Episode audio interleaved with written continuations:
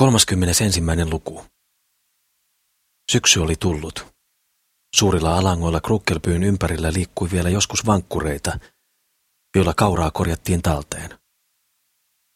Tuolla saroilla olivat perunat yhä maassa, mutta pakkasen mustiksi puremina. Huvilain taikka pienten töllien pihoilla rehentelivät kaalit korkeina ja sinivihreinä, lerpattavin lehdin, jotka olivat isot kuin norsun korvat ja isonivat syksyn sateissa päivä päivältä. Satoi, satoi. Vuoroin puhalsi raju tuuli ja vuoroin kohosi mereltä sumu, mutta sekä tuuli että sumu toivat mukanaan sadetta. Koivut ovat nyt keltaiset. Ne näkyvät, nuo pitkät ja heiveröiset, räikeinä havumetsistä. Pihlajat paistavat punaisina ja kirjavina. Alkaa tuulla yhä enemmän. Meren ylitse lentää viuhuva myrsky, kattoja jymisyttäen, puita notkistaen, puhelinpylväitä kaataen.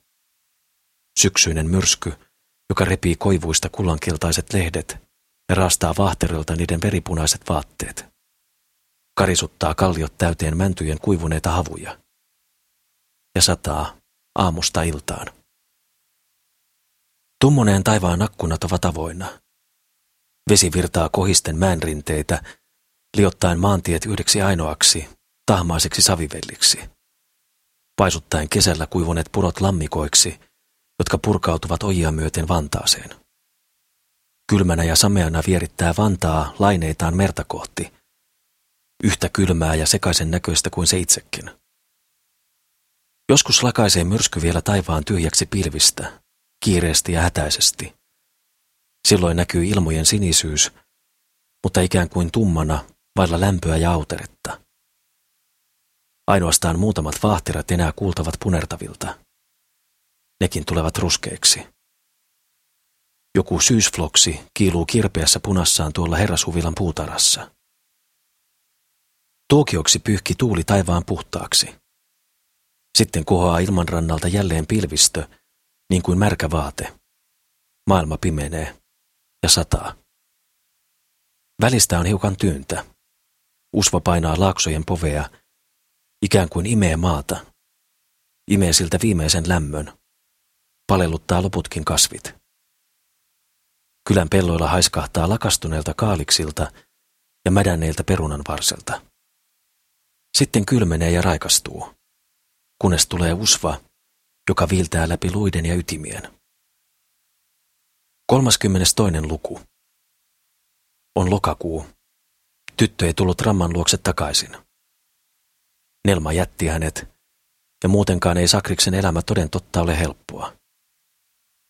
Ainoastaan suurella vaivalla, tavattomasti ajatuksiaan ponnistaen, uskoi Sakris viimein, että petos oli petos. Että Nelma oli vetänyt häntä nenästä, lähtenyt hänen luotaan ainaiseksi. Silloin ei Sakris sietänyt olla kotona yhtäkkiä synkäksi ja surulliseksi muuttuneessa kamarissaan. Hän oli aprikoinut siellä asiaa, mitään syömättä. Ulos täytyi hänen nyt väkisinkin tunkeutua, vaikka sääret ja selkä olivat kurjassa kunnossa. Täytyy lähteä tapaamaan ihmistä, jolle olisi puhunut tästä petoksesta. Niin oli hänen alussa. Minne nyt mennä? Peltiseppä Savolaisen luokse. Sakris oli kuullut hänen muuttuneen, yhä rikastuessaan, merkillisen porvarilliseksi. Olivat kertoneet Sakrikselle, ettei hän enää suvannut entisiä tuttaviaan, vaan haukkui heitä punikeiksi ja mahtaili. Mitä oli onnettomalla tekemistä sellaisen ihmisen kanssa? Hänellekö valittaisi Sakris, jonka asiat olivat niin hullusti? Mutta köyhää kivimies Pärimania puhuttelemaan konttasi hän ylimpään kerrokseen eräänä lauantaina – ilmaistakseen hänelle katkeruutensa ja surunsa.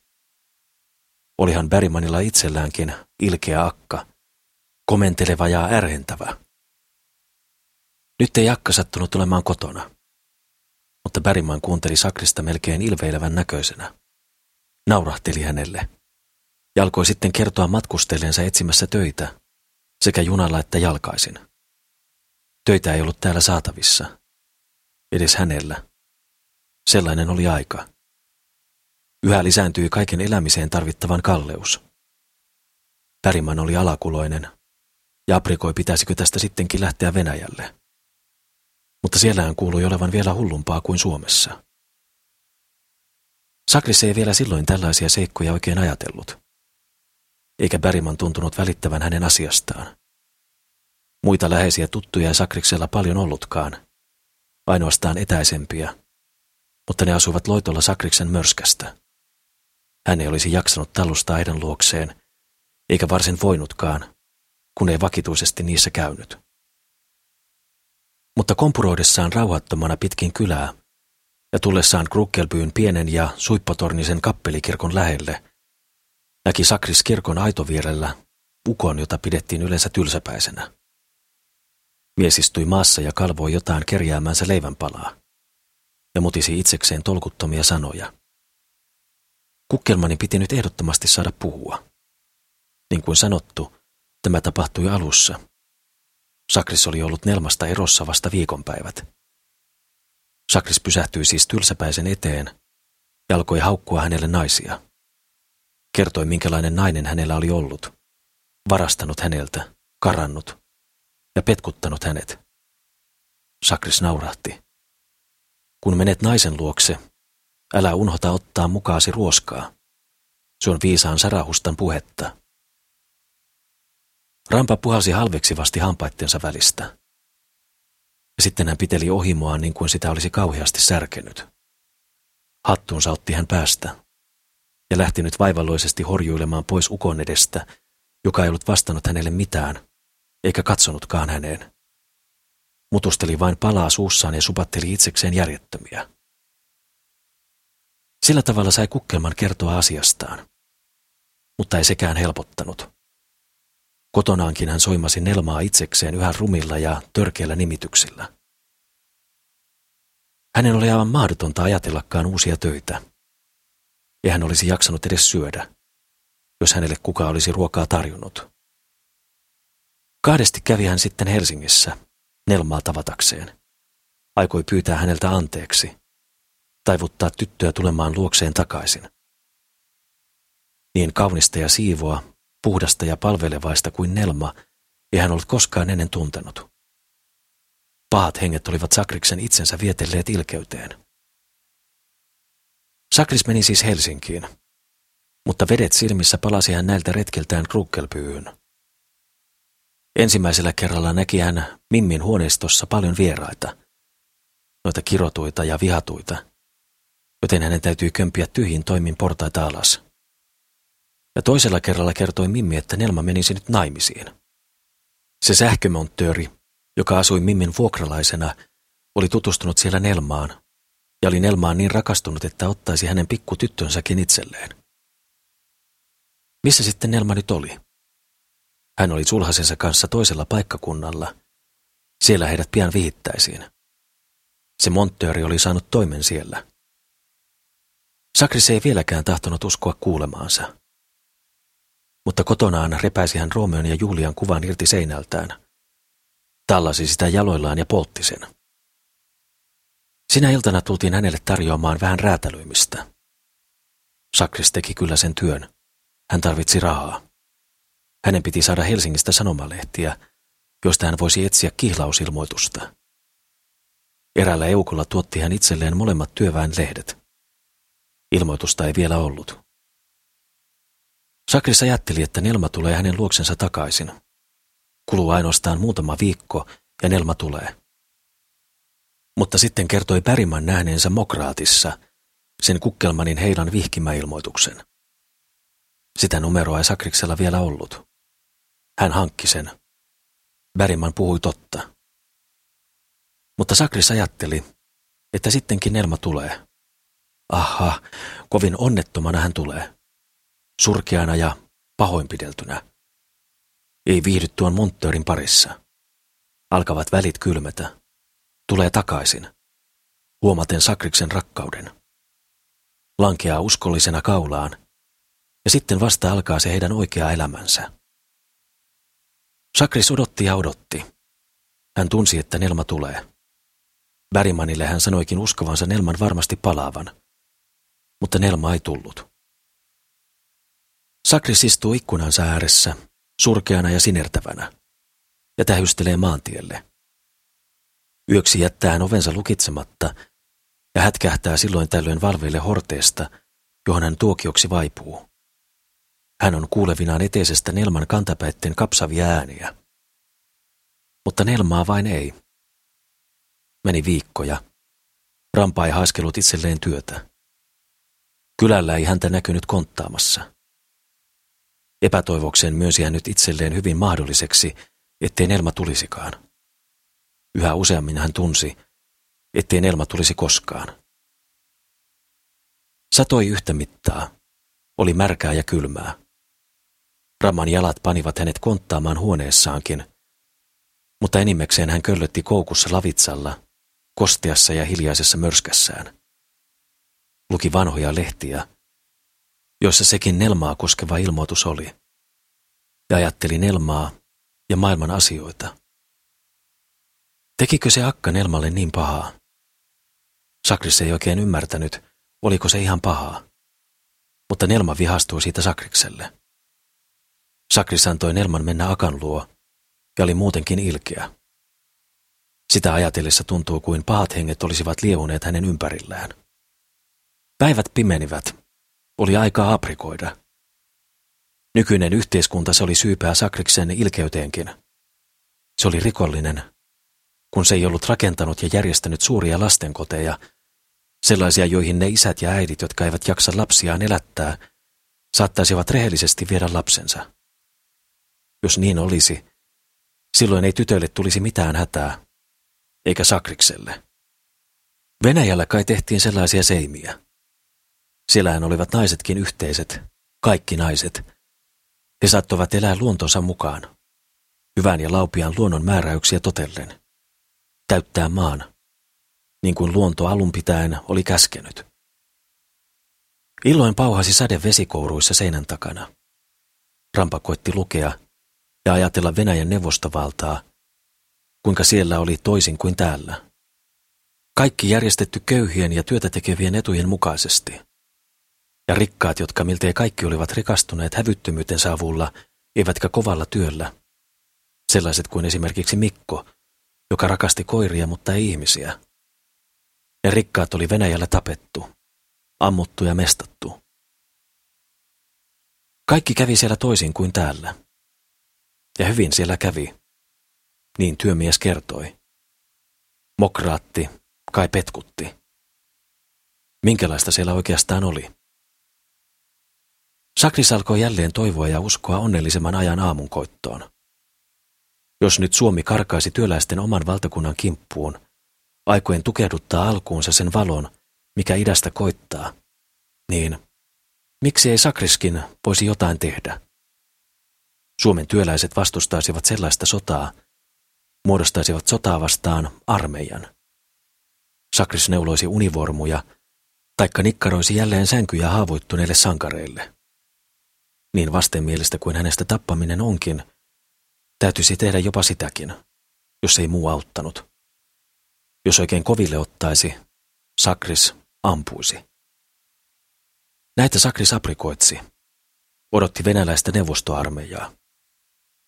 Ikään kuin Nelmankin puolesta hän sitten kostaisi. Kamari oli autio, roskainen ja likainen. Perunoita hän keitti, mutta kun hän muutaman päivän kuluttua aikoi niitä jälleen maistaa, olivat ne hapanneita, pahoja. Sitten eleli hän kahvilla.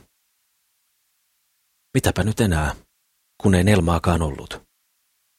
Nukkua olisi parasta ollut. Kerran oli hän lähtenyt metsään haaskelemaan risuja.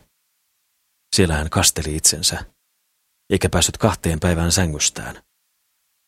Kiusa oli pahentunut kevästä, paastoista huolimatta. Olisipa Nelma ollut häntä hoitamassa. Nyt ei tulisi hoidosta mitään. Ja mitäpä siitä? Vähän kahvinkeittolastuja sai hän silloin naapureilta. Niitä on hänellä yhä. Kuinka kauan pitää hänen vielä vetää tällä tavoin itseään maata pitkin? Montako talvea? Kyttyrekin seljässä varmaan kasvaa, koska sitä niin särkee. Jos yhteiskunta, varakkaampi elämä, olisi sallinut hänen olla Nelmalle hellempi, niin Musta käsi taivaasta painuu ramman päälle. Milloin alkaisi sota? Milloin joutuisi sellainen kosto? Mahtavaa Venäjää ei vain kuulunut. Ja eräänä päivänä sattui sen harmaan huvilan pihalle, jossa Sakris asui, tulemaan muudan seppä, joka juuri oli palannut Venäjältä. Sinne hän oli painut punaisten laumassa kapinan päättyessä. Sepän näköinen hän ei ollut, vaikka sanoi eläneensä sillä ammatilla parikymmentä vuotta, valtion konepajassa. Niin laiha hän oli, ja kurjissa vaatteissa. Eivätkö nämä miehet ja naiset, hänen entiset tuttunsa, joiden keskellä hän seisoi, häntä enää tunteneet? No, hän oli nähnyt kurjuutta toisen muista kuin Suomessa. Täällä hän nyt haiskeli työtä itselleen. Sakris oli kontinut eteisen kynnykselle ja kuunteli siinä kyyryllään. Uteliaisuudesta hänen silmänsä kiiltelivät. Mutta sepän kertomuksesta hän masentui. Venäjällä oli muka kauhea nälkä. Se uhkasi tappaa kaikki, niin työläiset ja köyhät talonpojat kuin vähät entiset herratkin. Miksi siellä oli nälkä? Ei ainoastaan poutien tähden, vaan siksi, ettei saada talonpoikaa viljelemään maatansa. Kun häneltä riistetään veroina kaikki muu paitsi se, mitä hän tarvitsee oman henkensä ja perheensä hengen pitimiksi. Ja jos talonpojalla ei ole jakaa viljaa, ei työmies jaksa tehdä työtä. Eikä seppä rupea takomaan komissaarien pettupalkalla, toisten toverien laiskotellessa. Työläistoverien, herrastoverien, herrain. Oliko Venäjällä siis yhä herroja? Kyllä, uusia herroja. Entisiä työläisiä, joita nyt sanotaan komissaareiksi. Heiltä ei tosin mitään puutu. Mässäävät herkuilla ja ruoskivat muita orjinaan. Ammuttavat työmiehiä ja talonpoikia pienimmästäkin syystä. Sinä valehtelet, uusivat akat. Hmm, he eivät usko, vaikka heitä löysi lekalla päähän, sanoi kirvesmies Päriman sepälle, pörröistä tukkaansa ravistellen. He uskovat omiaan. Eläköön köyhällistön diktatuuri, kirkui joukko nuorukaisia. Seppä sanoi, siinä se on. Teidän mielenne tekisi diktaattoreiksi. Me oltiin ennen typeriä, mutta ei niin ilkeitä kuin te. Pärimman meni huokailen Sakriksen ohitse ylös asuntoonsa. Sakris ajatteli, onko, onko sitten köyhien valtio vielä huonompi kuin porvareiden? Kuinka olisi mahdollista, ettei maailma kirkastuisikaan? Olivatko ihmiset sitten niin pahoja?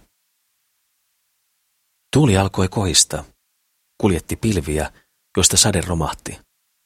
Väki hävisi katon alle. Sakris istui yhä kynnyksellä. 33. luku. Kyyneleet valahtivat Sakris Kukkelmanin keltaisille poskille, kun hän muisteli onnen aikoja. Huoletonta, kirkasta kesää, jonka hän oli viettänyt Nelman kanssa.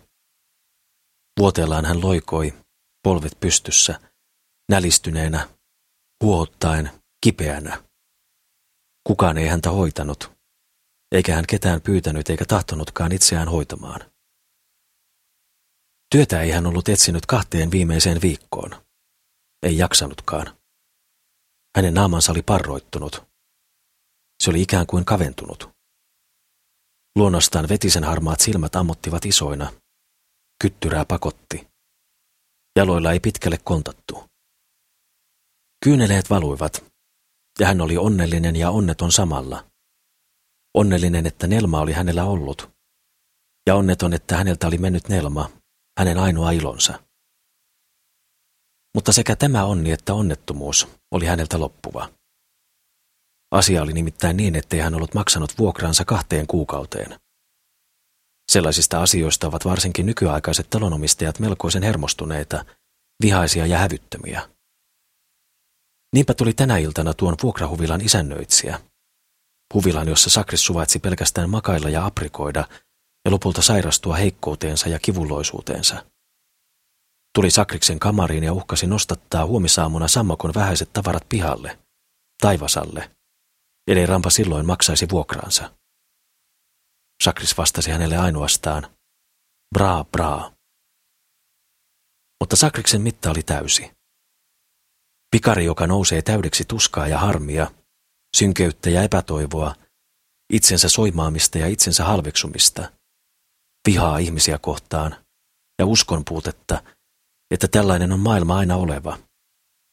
Pikari, joka on kukkuroitu kummallisilla aprikoimisilla, noitamalja, josta kieppuu ja huuruaa pahojen henkien haamuja, ja joka saa taivaan näyttämään valtavalta, ihmistä kohti kynsiään kurottelevalta ja tähtisilmillään ilkkuvalta paholaiselta. Kun taas Jumalaa ei ole missään, vaan ainoastaan luonto, mikä sekin huvikseen kehittää vaivaisuutta ja kipuja, antaen hulttion äidin katkaista lapsensa selän pienenä ja hänen selkäytimensä vikaantua. Niin, sellainen malja ei lopulta tarvitse enempää kuin pisaran lisää, niin se vuotaa yli reunojensa. Vuokrahuvilan isännöitsijä meni kamarista. Sakris nousi leukapieliään pureskellen lavaltaan ja konttasi myöskin ulos. Oli ilta, pihalla pimeää ja satoi. Seuraavana aamuna satoi myöskin. Vuokrahuvilan asukkaiden lukuisat lapset eivät nyt enää voineet leikkiä ja meluta pihamaalla. He keksivät ruveta piilosille halkoliitereissä. Kolme neljä pikkutyttöä koetteli Sakris Kukkelmanin liiterin ovea.